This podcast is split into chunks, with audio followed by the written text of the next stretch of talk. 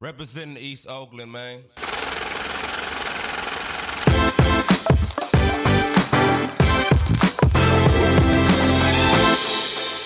Hey, welcome back. It is the Hawk Vision Podcast. I'm your host, Chuck Hawkins.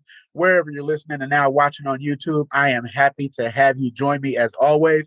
I do not take it lightly that you could be anywhere doing anything, but you are here to rock with us because you want to shorten the learning curve, right? On your journey to greatness. Like, share, subscribe, all of those social media platforms. And most importantly, follow the YouTube page because there's tons of content that won't be coming out anywhere else. Now, with all that being said, I have watched this week's guest grow from what can only be described as a slight introvert to an absolute business powerhouse. When she speaks, there is power, there is emotion, there's actionable knowledge, relatability, and impact. You are all in for a huge treat. She specializes in content marketing and helping entrepreneurs get organized and grow strategically. She is an author, certified business coach, and is helping to make entrepreneurs stand strong in their business and become profitable, right? It's all about the money. She has mastered the art of targeted online influence with well over 20,000 actively engaged followers. Listen, we can't talk about Black girl magic. We can't talk about Black excellence. And we can't talk about work ethic, vision, and belief without this week's guest. She is one of my good friends, Ashley Watkins. Welcome to the show. Oh, thank you. I hope I can live up to that intro, man. That was like... I'm super grateful to be here. Thank you for having me on. Oh, absolutely. Thank you for carving out time, from your busy schedule. I know that, like I said, you could be doing anything, getting that money bag going and big plans and all that stuff and implementing your strategy. So I am grateful that you're here. Yes, sir. I'm happy to be here. Coming in hot, right? Absolutely. And just so you know, all of those accolades, we didn't embellish a single one, right? We've been going back and forth, since the Twitter days, and then now, back on Instagram, and you are absolutely killing it. It's such a pleasure to watch you be out there getting it done and helping so many other people. Thank you. I'm grateful to do it. It comes natural to me. I'm not trying to brag, but, I actually love what I do. So it's not that hard for me, I love it. Well, let's go ahead and jump right in. Let's talk about the importance of a strong mindset and how you help others get their minds around being intentional about their business and their results. Yeah. That's an awesome, jumpstart question because I like to consider myself a mindset coach, but I like to speak more to the money because that's what people, they want to hear. How can they make more money? But we know, you and I know, like everybody else, that it does start with mindset. And I know you started following me when I had Body by Ashley, which was one of my first and longest businesses that I ever started. Yeah. And it's interesting, the similarities between personal training and entrepreneurship and coaching entrepreneurs, because there's a lot of the same mindset blocks, right? Like you see the excuses come up, you see the poor time management skills, you see the lack of accountability and self-discipline. And those things have to be tackled no matter what. You can't run from those and escape those things. And you used a good word, which is intentional.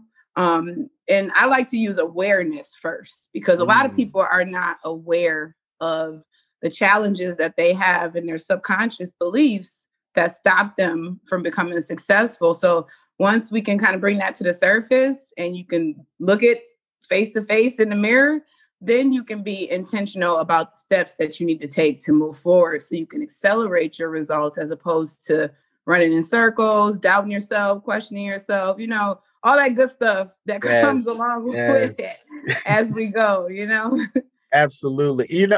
I love that you brought up self-awareness because if you relate it back to physical training and working out, I know personally, I got about 90 days, right? I could do a blitz on anything for 90 days. And if my abs don't show up on day 90, we got to wait another 30 days because it's not, I just know that, there's something about however my makeup is. 90 days is my max that I can just commit to anything consistently. So that being said, how do you coach your clients? Do you give them a blitz mentality, or do you help them with their time management so that they can know how to break things down and attack?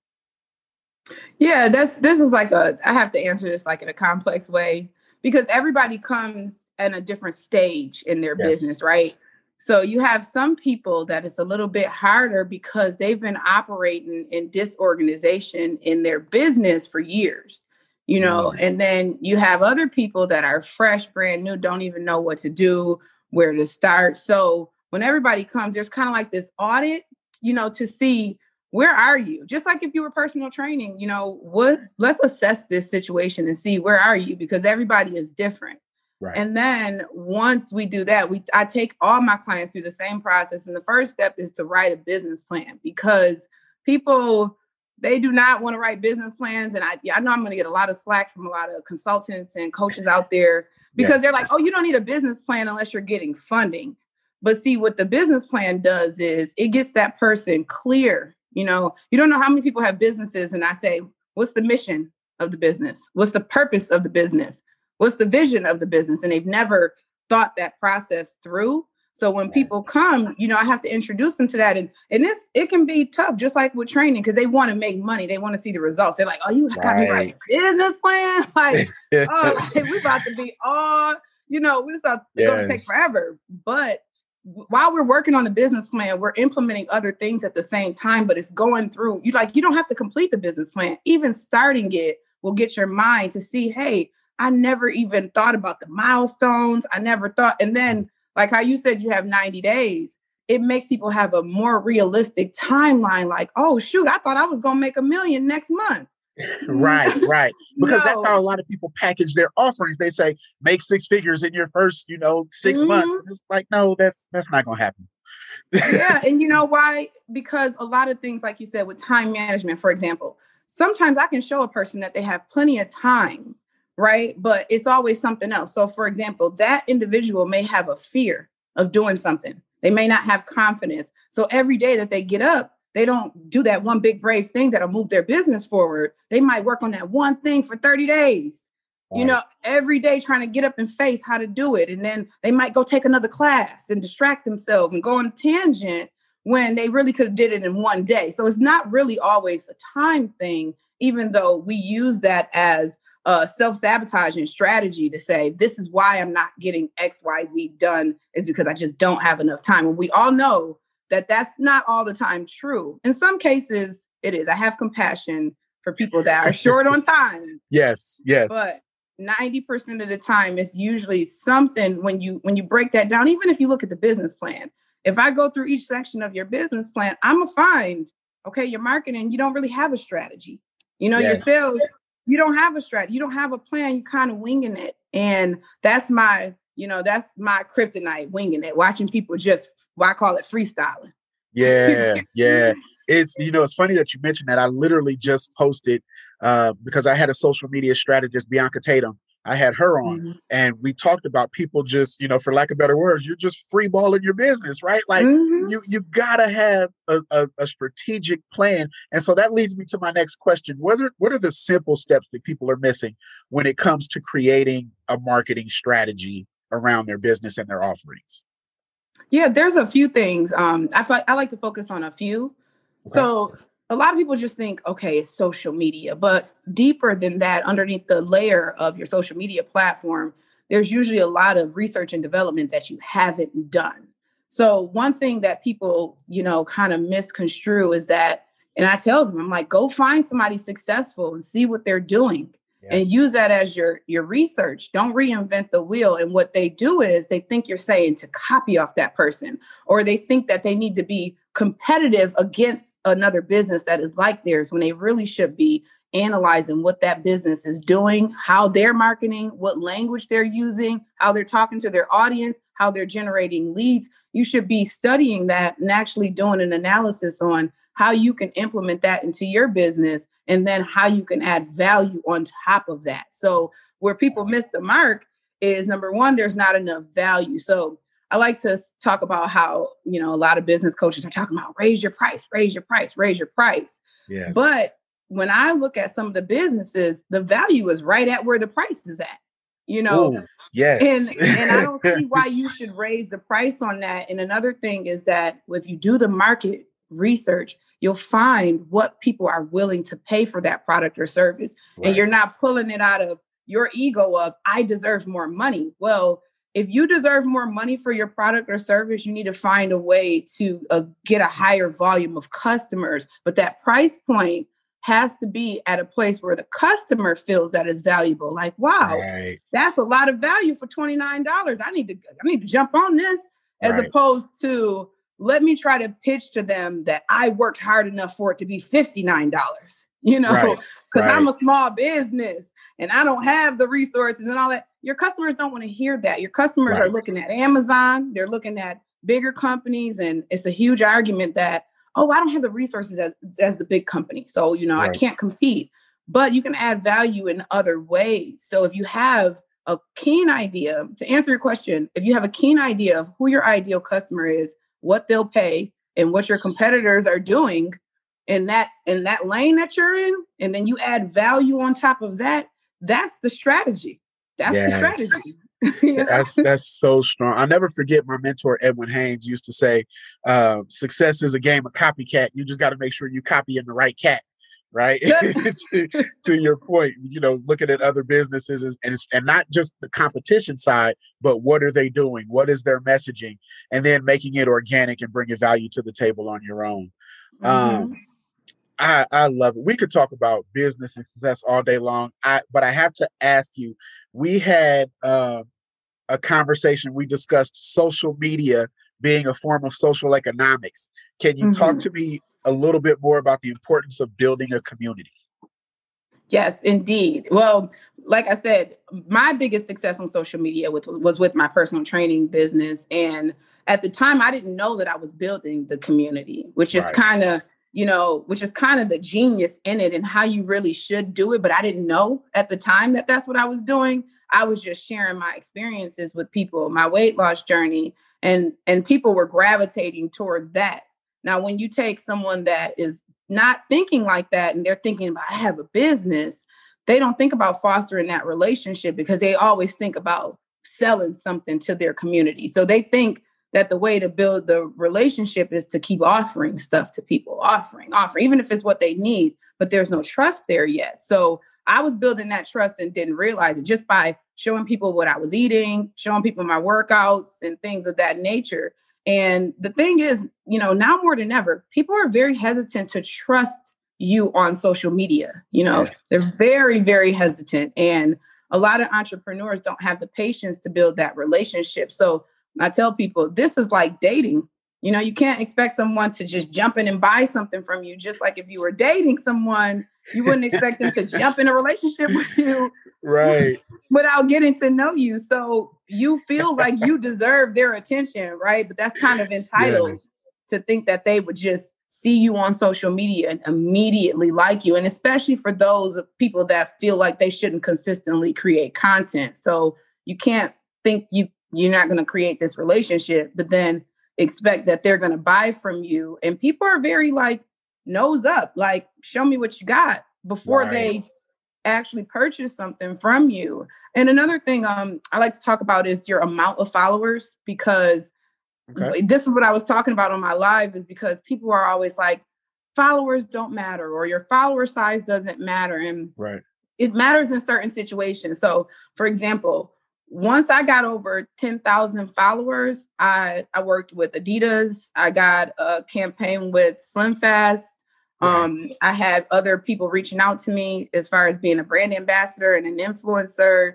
And I had a lot of opportunities and I got a lot of free stuff and I met a lot of people. So right, when right, it comes to that, you know, having a large platform does matter. Now, when it comes to converting sales, you don't have to have a large platform to sell a product. And right, that's where people, you know, haven't drawn the line. They're just saying that, oh, you know, these are, I heard this term vanity followers. Oh, you can have vanity numbers. Yep. Vanity numbers. And somebody said that to me and I was like offended because I was like, what are they talking about? To me, there's no such thing as vanity numbers. It's about what your goal is on social media. If you desire right, to be an an influencer, then you want to have a lot of numbers, because those big companies that reach out to you, they want to see numbers. They want to see engagement. They care about that. But if I have a product and I don't get a lot of likes, but people actually like the product, they could just bypass the like and just buy it, you know? Right, right. Which is a totally different thing. So people have to, you know, break these things down into actual outcomes. What is the outcome? Do I want to grow my blog? You know, so I want my traffic to go from my online platform to my website. Do I want to make sales? Do I want to be an influencer? Do I not want to be an influencer? Do I want to have a product with no face and I get an influencer to promote it? You know, what is your, you know, your idea? You can't just look at all of the business coaches and all the information and then you just decide what you care about and what you don't care about. Right. You got to know, okay, I care about this because of this outcome that I'm trying to seek, you know? So when do you start looking at having a team, right? Because as small business owners and entrepreneurs, we feel like we have to do everything. Like this is our baby. We don't want to let it go. Like, but at some point you have to outsource, you have to delegate. When do you start looking at growing the team or using, you know, a third party service for some of the part of your businesses? That's a really, really good question. And honestly, I just brought on a VA recently and I've been in business for years. So I think there is a lot of information about delegation, but before you can delegate, you need to have systems that are automated your own. If you're already overwhelmed with how you're doing business, you don't want to bring in someone into that chaos and that confusion, and you don't have any systems. You don't have, you know, you're just like, I need help. You know? right. You're like, help. And then when you bring that person on, which I've been guilty of that too, all you're having them do is what you don't feel like doing or what you're not having enough time to do. And that person is not being guided in a way that can actually move the business forward, and it's not productive. So I say, first, establish the systems for your day-to-day operations, whether that is email automation. You know, if I bring on someone to take over my social media, I should already be using automation. I should already have some templates. I shouldn't bring this person on because I don't feel like doing it. And now this person is swamped too, but because the person you hire is not going to say, hey, this is a disorganized mess. They're going to do what you say to do. Yeah, exactly. Yeah. And it's, you know, it's complicated because, you know, my first assistant I brought on, I was like, hey, Anthony, God bless his food child. He should have quit. Because I was like, Anthony, do my social media. Like that was like his instructions. And he was like, do you have any certain hours? Did you have any? I didn't know my labor costs. I didn't know how many hours of a VA that I needed. I just was running around crazy with clients, had things I knew that weren't getting done. And I was like, I need to hire somebody, which is also ego. You know, a lot of ego. I need a team, when it's like, you have to get yourself organized, develop those systems so that, and one tip that I'll give a lot of entrepreneurs that I do, even if I don't have someone to do the job, however I do something, I always open up like a Google Doc or a Microsoft Word doc, and I write down the steps that it takes for me to do it. Okay. Step one, schedule this. Step two, welcome new client. Whatever that is, it could be your client onboarding. That way, when you do bring someone on, you hand that document to them and you tell them, this is how I do it. Yeah. And you don't have to be constantly like, I don't want to train someone on Zoom calls all day. I don't want to micromanage them. You know? That's so disempowering for a person. People want to be able to work independently, maybe check in if they have a question, instead of you being all in your ego. Now you're doing all the stuff you was doing, plus micromanaging them. And the business is not growing. And it's not growing. I love it. A while back, I tweeted that there's I love when conversations flow naturally like this, so that the next question just is a layup. But a while back, I tweeted that there's a multi-billion-dollar business somewhere waiting to be created if someone could just teach effective time management. And I know some of it is accountability, but why is time management such an Achilles heel for dream chasers and entrepreneurs? Like, what is it?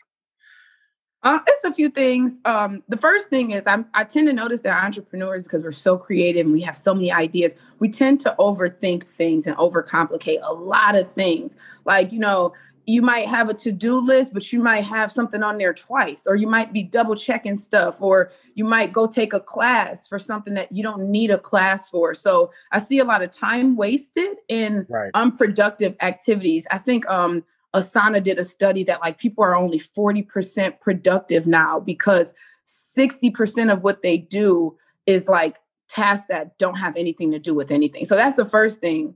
And, you know, people have a trouble prioritizing the money-making tasks, the tasks that make them more productive. And they do a lot of little things. And then by the time it's, because the big thing is really, is something that's like a fear in that big thing, you know? Yes. So I'm going to do all the little stuff. And it's worse working from home too, because you're like, I'm about to do this laundry, these dishes, the kids are distracting me. Like that is you having some fear. And it's the procrastination and the lack of time management is just supporting that fear so that you just go all over the place and you don't focus on the other thing. Another thing is that people are so distracted with what everyone else is doing. They don't prioritize. So they go, I need to rebrand. I need a photo shoot. I need my social media to be good. I need my website done over. And then you end up doing a piece of this, a piece of that, a piece of this, a piece of that. And then an opportunity comes up and you're like, oh, well, I don't have the right website for it, so I can't jump on that opportunity, when you may should have just worked on just the website by itself until it was done, or just that one component, instead of you got 10 things that are half done. And now we 6 months into this thing and not one thing, not one task is actually completed. And I think that it comes from overthinking. I think it comes from a lack of clarity and a lack of vision. Like if I ask a person that has a business, what is the goal of this business? You know, and it could be something as selfish as I want to be rich, but people struggle internally. They're so unclear. They're like, I don't want to say that I want to be rich, but I need money, but I don't. So I don't want to do the, you know, it's so much confusion within, and people are so unclear, you know, mentally, spiritually, everything, that they end up not having good time management skills. And the last thing I'll say too is I had to really analyze myself to see when I'm most productive. So as the day goes on, as the day goes on for myself, in the evening, count me out. I'm start getting distracted. I'm just going to distract myself. You know, I get up early with the kids, and as the day goes on, after dinner, my productivity is so low. And I was noticing like, why am I even attempting to work after 7 p.m. if the productivity is that low that I'm feeling worse at the end of the night, because I'm like, oh my God, I'm not even getting anything done. So now I set hours that are when I'm most productive, and I'd rather get 4 hours done of work in the beginning of the day than to try to work all day. And then I'm starting to get interrupted by the kids. I'm getting frustrated and I'm not productive. And it's 12 hours of non-productivity. Right, 12 hours of 10 minutes worth of work. You know, it's funny because I'm the same way. Like I can't do anything functionally before 10 o'clock. Like I can't do it. I can be awake. I can be on the call. I can do all of that. But I don't really start. My sweet spot is 1 to 5. 1 to 5, I can do 13 hours worth of work. 5:15, nope. I'm back on break. Exactly. You got to know. It's that self-awareness. I love it. I love it. What is the proper structure? We talked about business owners always referring back to LLC issues. I mean, LLC Twitter and, you know, building their domain and just being, you know, pick apart for their businesses. What do you think is the proper structure for someone launching? Okay. So what I will say is that everybody keeps telling everybody to build an LLC, file for an LLC. And I'll say this, I'm not telling you not to. My advice is always to do your research, because I'm not a tax specialist. Right. I'm not, you know, a lawyer. But what I will say is the first thing is do your research in your individual state, because I was a victim of that. Go get your LLC. And the first piece of advice is that a lot of people are getting LLCs and they're not profitable yet. So after you say that part one more time real quick. They are doing what? They're getting LLCs and they're not profitable yet. So that's a big no-no, because, you know, number one, you're going to owe the fees from that LLC, whether you profit or not. And that's, we're in California. So I'm speaking to California. This happened to me. And for a couple of years, I did it. You know, I paid the fees, not realizing that between my expenses, I wasn't making that much money. And here's a second part of it. You know, and a tax specialist said this to me.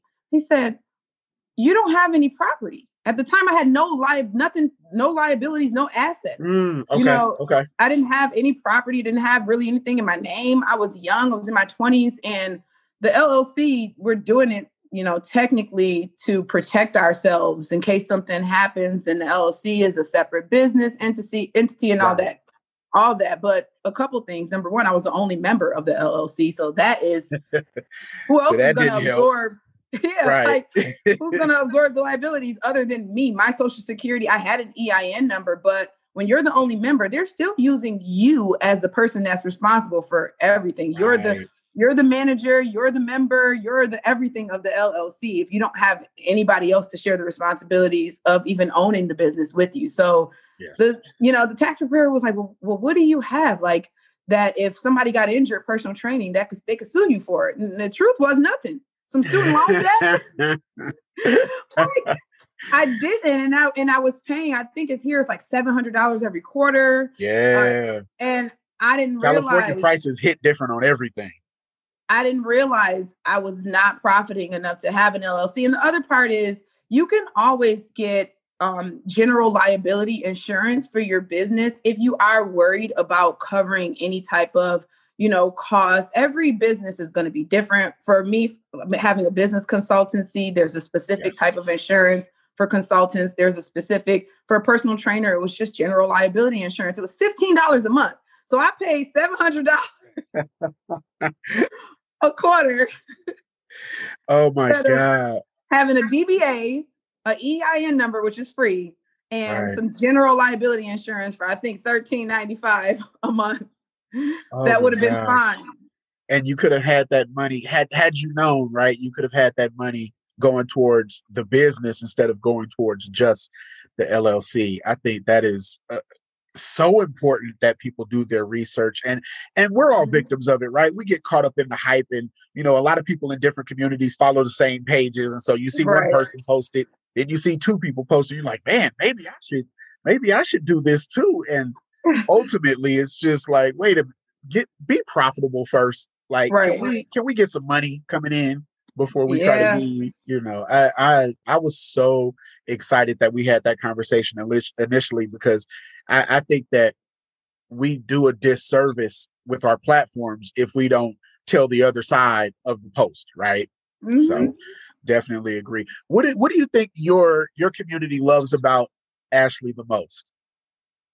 I think they like that I'm real. You know, I've had a couple challenges in my business, and I you know, social media people usually tell their highs, and I tell my lows and my highs. And there's people that DM me and they say, "Oh, that happened to me too," or "That's super relatable." And people were saying it to me, like, "I like that you keep it real." I didn't think that I was keeping it real. You know, I thought that I didn't like consciously say, I'm going to always be honest with my audience.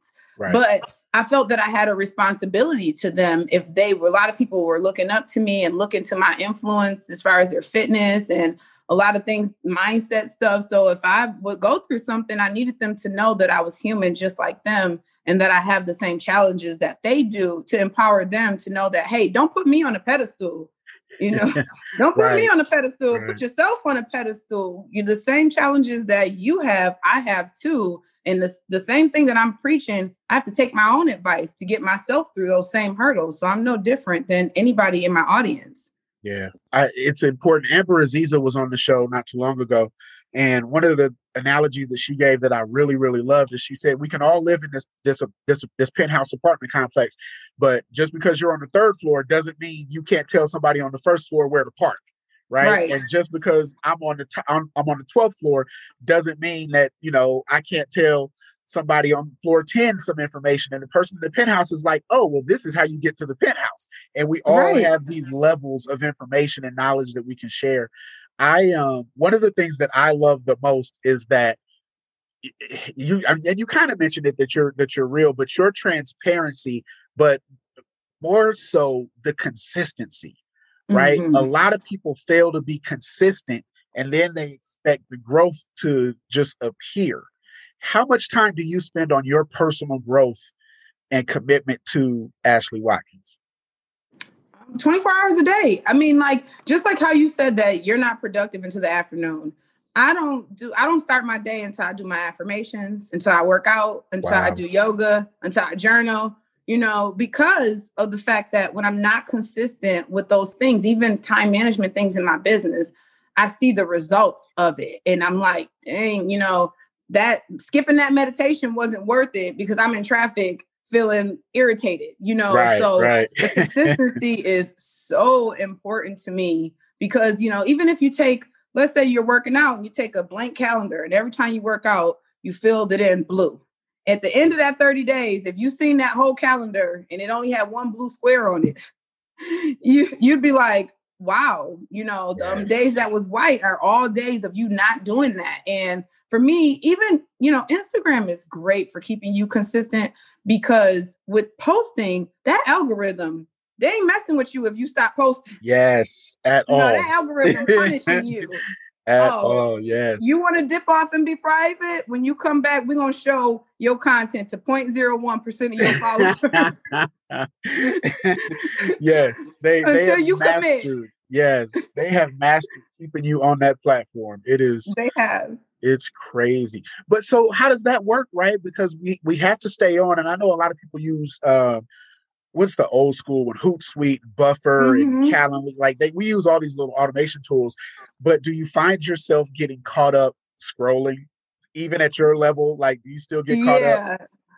Yeah, I do. I scroll. But what I use the scrolling for is to engage with my community. So when I'm scrolling, I'm constantly commenting, complimenting, saving, engaging. And I get rewards from that because that means that Instagram is defining my relationship with those pages too, because I'm consistently engaging. So a thing that I did a couple months ago that was very risky, that I'm still recovering from, is that I unfollow pages that have nothing to do with small businesses. I unfollowed a lot of pages that were just random funny pages and things, right, because I said, I need the algorithm to know what I do. Yeah. And I unfollowed 1,500 people. Now Instagram doesn't like that. So that was super risky. Yes.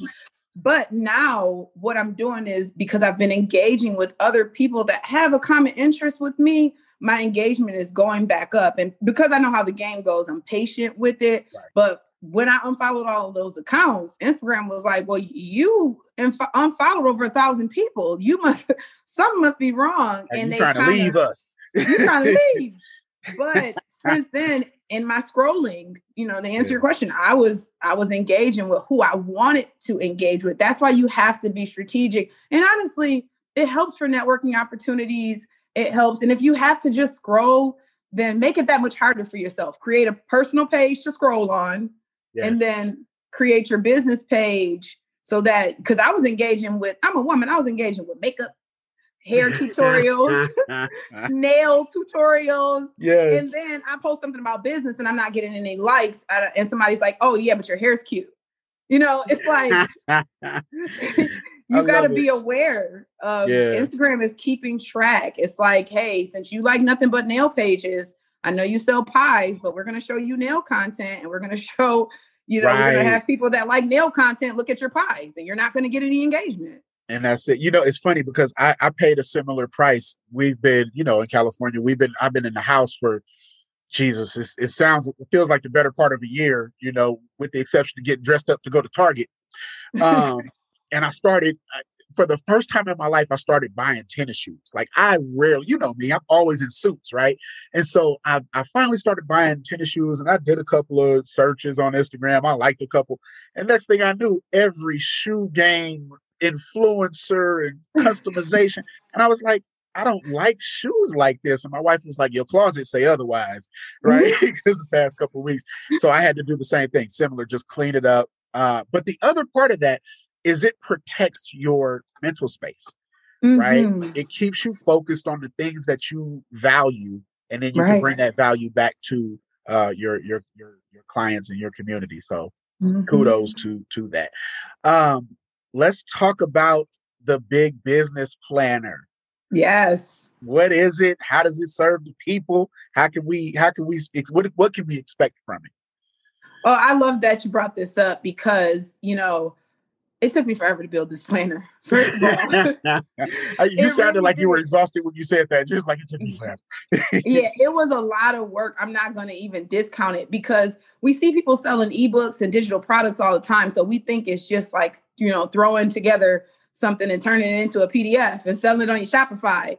But I had to do a lot of research on what people actually needed because I wanted people to not only buy it, I wanted them to use it and get some transformative results for their business. So what I did was everything I do in coaching, I put into the planner. So there's a business plan template. There's a content plan template. There's a marketing strategy template. There's an outline for your website. So the typical business owner, if you've never owned a business, if you don't know where to start, you could use this as a tool to get yourself organized, track your sales, track your engagement, track everything, your leads, you know, set yourself up. And I was going to do a physical planner. And the reason that I didn't do a physical planner is because one thing is I saw the cost, right? Let's talk business. Yes. So there's a bunch of, I'm not going to name anybody, but there's a bunch of people selling planners for like $99 because the planner has a crocodile skin binder that it comes in with a satin box and a ribbon. And, you know, we live for that type of stuff, right? That luxury experience of getting something in the mail, but I'm practical and I wanted to focus on the people that don't want something cute. They want something they can execute on. So instead of focusing on which colorful magnetic box I was going to send your planner in, I sat down and was like, I whiteboarded it. I'm a whiteboard person. And I was what problems do entrepreneurs have? They're overwhelmed. They overthink things. They lack clarity. They have time management issues. They don't know what to do on a day-to-day basis. So the planner literally takes you from your business plan and it funnels it all the way down to what you should do monthly, what you should do weekly, and what you should do every single day. So when you get up in the morning, boom, I got an hour of marketing. I got an hour on my blog. I got an hour on this. Here's my 5-hour day of focused, time blocked off activities that are stemming from your business plan because you filled all that out. Matter of fact, the first section is a vision board. It's just blank pages. Get all the junk out. Just dump it all out. All the ideas, figure out what you can do now, what you want to do later, how the future of the business is going to look, what your team going to look like, vision it all out. Then start your business plan so you know what to do first, because you don't want to do step 3 before you do step 1. Yes. You know, and this is what the planner was designed for. You know, I was like, I'm like you guys, I beat myself up about it. I did a bunch of research about it. I overthought it. You know, I go through these same things. Right. I go through these same things, but it turned out to be such a great product that I use it. And it shows me that, okay, this is what I need. And also it goes back to, if I hire somebody, I can share this planner with them. I can actually, because it's not a personal planner. It's not a journal. It's strictly for your business. So I can share this with them. I can highlight and copy and paste the tasks right into a project management tool so that somebody else can do the task. And I think that I talked to you about this off air, how people have all the notebooks. Yes. And we don't never go back and look at the notes. Never go back and look at them. You know, you go to a class, you take notes, I had 10 million notes from all the webinars I done went to, you know, all of the YouTube videos, all the stuff I've had to learn about. And I was like, I need people to go into one document on their computer, go to page 6 and be like, okay, this is what I'm doing today. Nothing else. And even be able to scroll back through. And plus I made it so that you can put customizable stickers in it. You can open it up into Keynote on your tablet, on your iPad. Nice. And actually there's links so that you can go to different pages and stuff so that you can print it if you want to. I wanted whoever got it to not have any excuse. Print out one section, fill that section out, go to the next section. Like, this is dumbing it way down to eliminate all the excuses of I'm disorganized. I don't know what to do. You got it in there. You just got to get it organized and clear so that you can execute. That's the biggest part. Because let's be clear. There's a percentage of people that even with a planner, they won't execute. You know? There's that. And we know this. But I just that word has just been resonating over the past few weeks. Execution, right? Mm-hmm.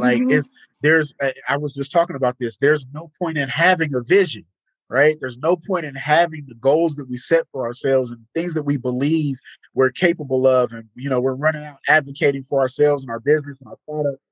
And we don't execute. Like, what's the point?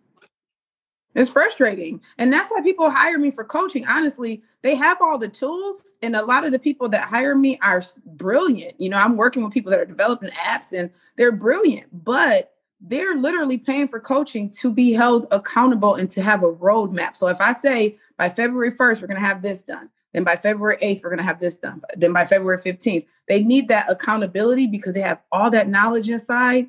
And they haven't, and then they start to feel guilt and shame that they haven't acted on it. They start to feel bad about it. And that really stops you from performing because you're like, I should have been did this. And that guilt is heavy. Yeah. Mm-hmm. And it that guilt honestly has stopped a lot of people from chasing their dream. Mm-hmm. Right. Is you feel like you can't manage your time. So now you feel like not managing your time leads you to not executing. Not executing takes you to not having any results. Not having any results means you start feeling like your business is failing, right? Mm-hmm. And so it's this downward spiral of just grief and lack and suck. Yep. And then people, you know, then people give up and then they get mad at LLC Twitter and mad at the entrepreneurs for saying the same thing over and over again. But I tell people all the time, I'm like, you can't get mad at entrepreneurs and goal chasers and people that are hungry and because they're saying the same thing. But then you go to church every week, right? And they talking about the same exact 4 lessons, 4 little sermons. They say the same thing. And that for some reason fulfills you. But when an entrepreneur is saying the same thing, then it's all of a sudden they're just trying to sell. Well, both are a business. Right. Okay. Right? And that's the part I tell anybody that asks, like, listen, I'm not the most religious of people. I have my beliefs, but let's not separate the business of church, right? Just like you separate the business of your own personal growth. And so I am on board. We have to stop that downward spiral of suck. And so execution is important. To that, is there a section about goal setting? How does Ashley set her goals? Revenue, activity, like, when you're looking at the analytics, what's going on in there? Oh, it's so interesting that you asked that because sometimes people set too big of goals, right? And my goals are always very realistic. So for example, you know, I would meet with a client and they say, I haven't been active on social media. I want to get 1,000 new followers every month. Right. Well, if you have 200 followers, you're not going to get 1,000 new followers in the next 30 days. Let's be realistic. And if you're starting to just start being consistent, people are just warming up to that. So I observe for myself that it takes about 3 to 8 months to really make an impact as a brand on social media. So it took almost a year for people to stop calling me Body by Ashley. They thought that was my first name. Right. I worked with somebody on a video shoot and I said, they introduced me and I had to pull them to the side and said, you can just call me Ashley. Like, it's that deep for people. So for me, like, I'll tell you, for last month, I didn't gain that many followers and my followers go down and up, down and up. So one goal that I set for myself was not to gain new followers, but to replace them. So my numbers don't go up. I'll lose 50 followers and then I'll gain 49. To me, that's progress. You get what I'm saying? Because those 49 people are more in my niche than the people that left. I want people to leave that don't want what I'm talking about. So I look at those numbers to make sure I'm consistently cleaning out the old followers that were following the Body by Ashley brand. So that is a goal that I would set for myself as opposed to I need 1,000 new followers. And I like general goals. So like, for example, that's a brand awareness goal. My goal for the next 6 months is just to get people aware of the brand, to get people, you know, familiar with the brand on different platforms. So that could be posting in Facebook groups. That could be on LinkedIn. That could be. And that's how I set my goals based on the result. What do I want? Hey, for the next year, I just want Ashley Watkins Consulting to be a household name when it comes to business coaching. And everything I do is in alignment with that. Being on this podcast is in alignment with that. So people have goals that are so numerical, right? But when you look at them, they don't really make sense. So if I say, I want 1,000 new followers on Facebook, I want 1,000 new followers on Instagram, that's not going to happen. And then at the end of February, I'm going to be like, I didn't hit my goal, but it wasn't that I didn't hit it. It's that the goal didn't make sense. Yeah. Yeah. Mm-hmm. We often don't spend a lot of time making sure that we have, you know, a while back, there was this hyper awareness around, they call them SMART goals, right? Where you were specific, measurable, attainable.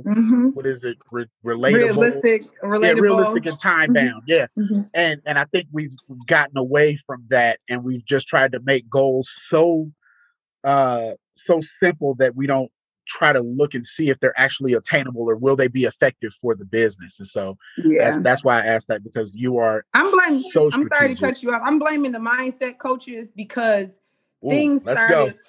Yeah, I'm coming in hot. I gotta get them real quick. Let me coffee that one. Hold on. I gotta get them because everything shifted to manifesting. You know, everything you saw this huge shift to manifesting. So in the process of trying to get people to envision big goals for themselves, there wasn't a lot of, you know, talk about transitioning from where you're at to actually get there and the steps that it'll take. So before I coach you to make $10,000 a month, I got to coach you to make $100 continuously, consistently. I got to coach you, you know, so I'm not telling you. And then the other thing about the manifestation, which is there's some truth into that, right? Like whatever you believe, you're going to make come true. But one thing about not setting SMART goals is that that vision that you're trying to manifest is so big, you don't even believe it. Right. You don't believe that you can make $100,000 next month. That's why you're not able to get up every day and do the steps that it takes to do them. Right. If you did, you would have made it, but you don't. So me telling you, close your eyes and see yourself in that luxury apartment and coming out, getting on that helicopter. Yes. Your subconscious mind is going, this is some BS. I still work at Walmart. I can't. Right. You know? Right.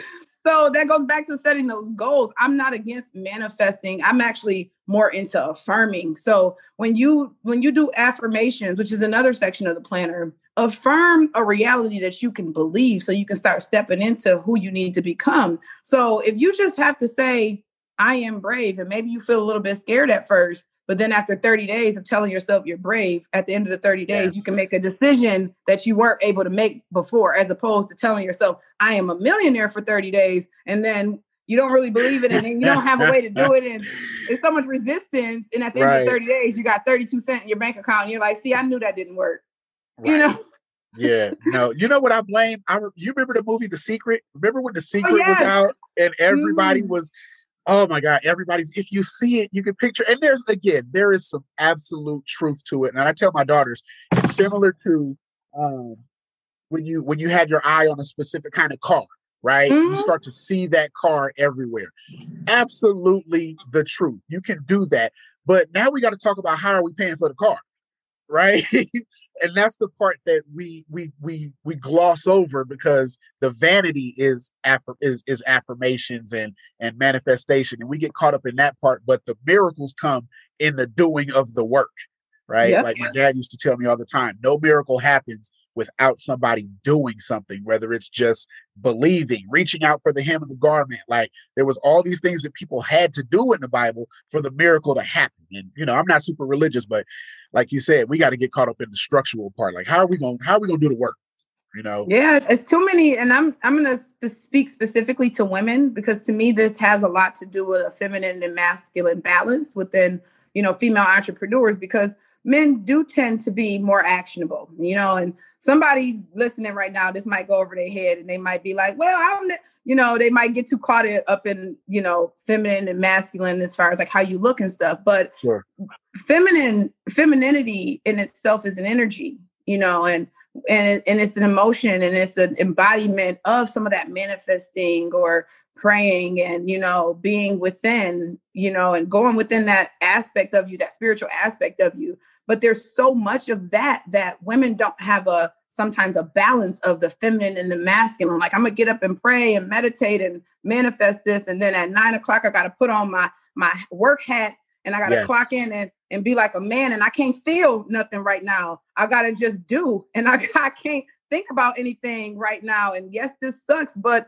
like a man, I see what's going on and I see a problem. I got to fix it and I got to do it. And that's the part that everybody, men and women, have feminine and masculine aspects. But women, we're always in the dreamy journal, vision board aspect of it. And you got to know when to turn that on and off. You know, you don't, I'm not saying be masculine. I'm just saying that in negotiation, you might need to be, and setting your pricing, you might need to be, you know, and I'm speaking to men and women because there's men that are more masculine. Maybe they don't do the vision board part of it. And maybe they just get up and do, and they're not following their intuition, you know? So there has to be a balance. And I even talk about this with self-care. Like, do you know when you're tired and you need to rest, or when you're just making an excuse and you need to execute?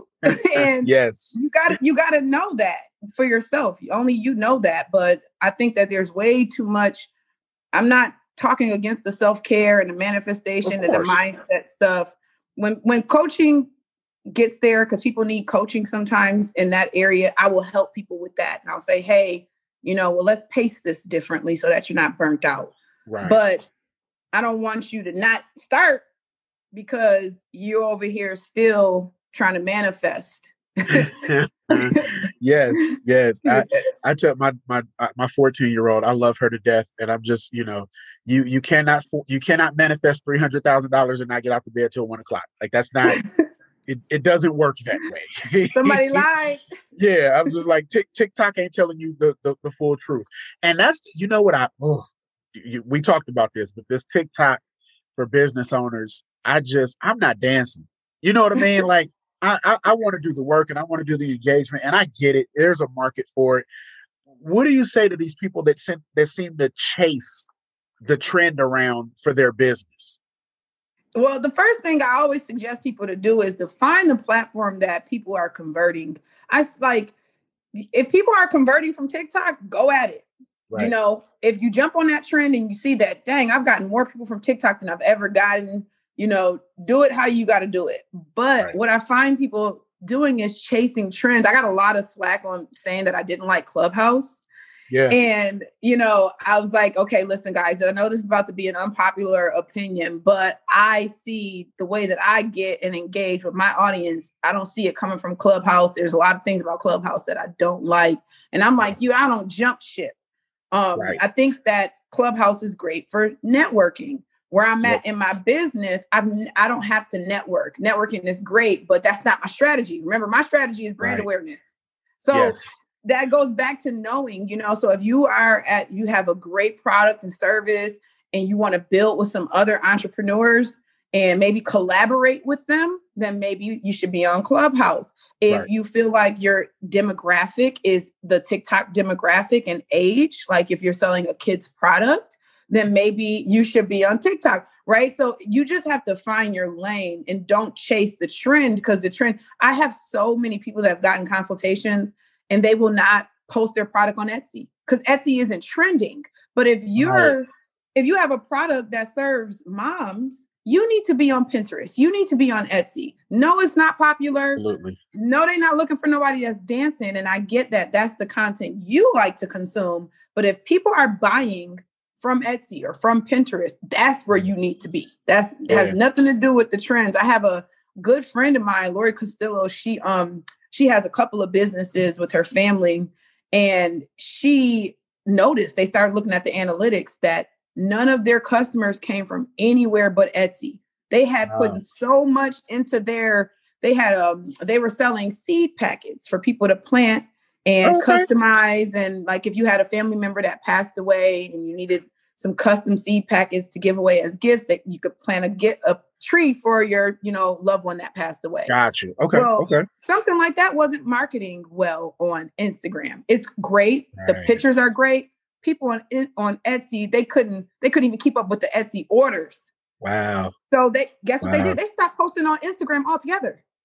Yeah, you got to focus where the client is, and I think that's the part that people forget is, you know, I had a I can't remember who the guest was at the moment, but they were like, Chuck, why are you not on Instagram more? And I'm like, because Twitter and LinkedIn are getting me everything that I need right now, right? And so, you know, of course you want to have a presence, you want to have a platform, but to your point, you want to find out through your analytics, which one is working for you, which one is driving results.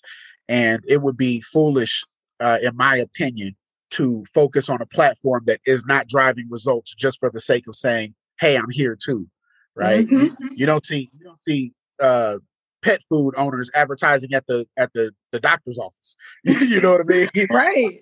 So yeah, it's the same thing. Close to wrapping up, because one, I want to respect your time. Two, we could go on forever because we, you know, we kind of think the same on a lot of stuff. What does the word belief mean for Ashley Watkins? The word belief to me, number one, belief is a collection of all your experiences. That's what makes your beliefs, right? But for me, belief has actually grown into a knowing for me, because I know that, like, when I believe something, in order for me to want that belief to be solid, I got to know. Right. You know, so in my language, I mean, even if I can't see it and you're tying it into faith, I got to know. So I can't just believe that I'm going to be successful. I got to know that I'm going to be successful. I can't just believe in my clients. I got to know. And then also, sometimes, depending on if it's a negative belief, you have to let yourself know that it's just a thought and it can be changed, you know, because it's positive and negative beliefs, right? So I have positive beliefs, like I'm going to be successful, and it's coming from my experiences, and then I transform it into knowing that I'm going to be successful. But I got negative beliefs too, doubts, just like everybody else. So with those ones, they come from my experiences, like I said, they're thoughts. And just knowing that I can change them and turn them into a different belief and a knowing from new experiences is what kind of makes me be like, okay, the belief is the thought, but also a belief is an experience. It's based on an experience, but I can also change the belief too. Love it. Love it. What about vision? What does the word vision mean for Ashley Watkins? Vision for me means your clarity of sight for something. So sometimes it's hard for you to see things, right? You know, and see and sight, I mean, in your mind's eye. And I think that in order to have a vision and for it to be a good vision, you have to have some clarity, you know? So I like to separate the idea between an idea and a vision. You might have an idea, like, boom, I got an idea. Okay, do you have a vision for that? Because the idea is just the thought. But once it becomes a vision, you can see it in your mind's eye. Right. And then you can start working towards how you can make that come to fruition. Yes. I like it. I like it. Execution. Let's jump back on it. Execution is acting. It's literally action. It's literally action. And I think that to take it further is acting on a goal, because sometimes the goal might be really big and you have the goal, like you have it there. You want to own property. You want to own a business. You want to be wealthy. You have the goal, but the execution is the action towards that goal. So I think a lot of times what people do, like we said before, is they're not taking action towards the goal. Right. They're executing something. They're doing the feel good work, right? They're doing the part that makes them feel good. They're taking the pictures and working on Canva and doing all that. We didn't touch on this, but one of the things that we were kind of talk about is the perception that people are scared of paperwork for their business. Remember, we were discussing how, you know, the one part, it may be due to fear, it may be due to lack of knowledge, but the part that we seem to not want to do the paperwork. What is that part about? I'm gonna speak from Black people because I'm a Black person. Yes, I'm gonna be the Black person representative, and I'm gonna show a little bit of compassion towards this fear right now, because historically paperwork hasn't done us well. Right. And I think that in certain situations, we have in the past been denied credit applications, had hard time, you know, getting approval status on a lot of things. And I think that mindset has stayed concrete amongst the Black community where we feel like we can do better without doing it on the table. So if your grandfather tell you this story about how the tax man did him and how this or whatever, you know, whatever went wrong, or, you know, I have friends now that still say, well, you know, Black people don't get approved for business loans like that. And I'm like, hey, times are different right now. Yeah. If you can have a business account and run your business legitimately and not be afraid of it, you get a business loan just like anybody else. So the stigma still remains, and then it makes people act from that belief. Remember, belief comes from experiences. It don't even have to be your own experience. It could be your parents' experience. You know, it could be someone else. And then that stigma hangs over your head. And then you decide that the government doesn't care about you anyways. So, which is partially true. Listen, partially. I'm Black. Yes.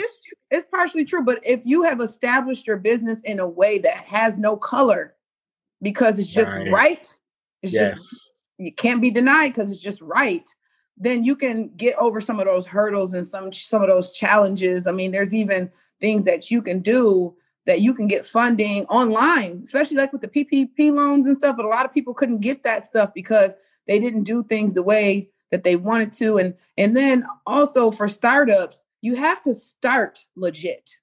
So before you take one sale, start having all of your due diligence done, because it's so hard to train your customers to respect you when you do start paying taxes, or, you know, they got to pay sales taxes, or, you know, they're like, wait, you used to let me Cash App you and text you at midnight if I needed something. Right. You know, why all of a sudden am I going through your Stripe account and paying taxes? And, you know, so I always say start legit, you know, and know that is a stigma and a stereotype, and that there's not that much weight to it.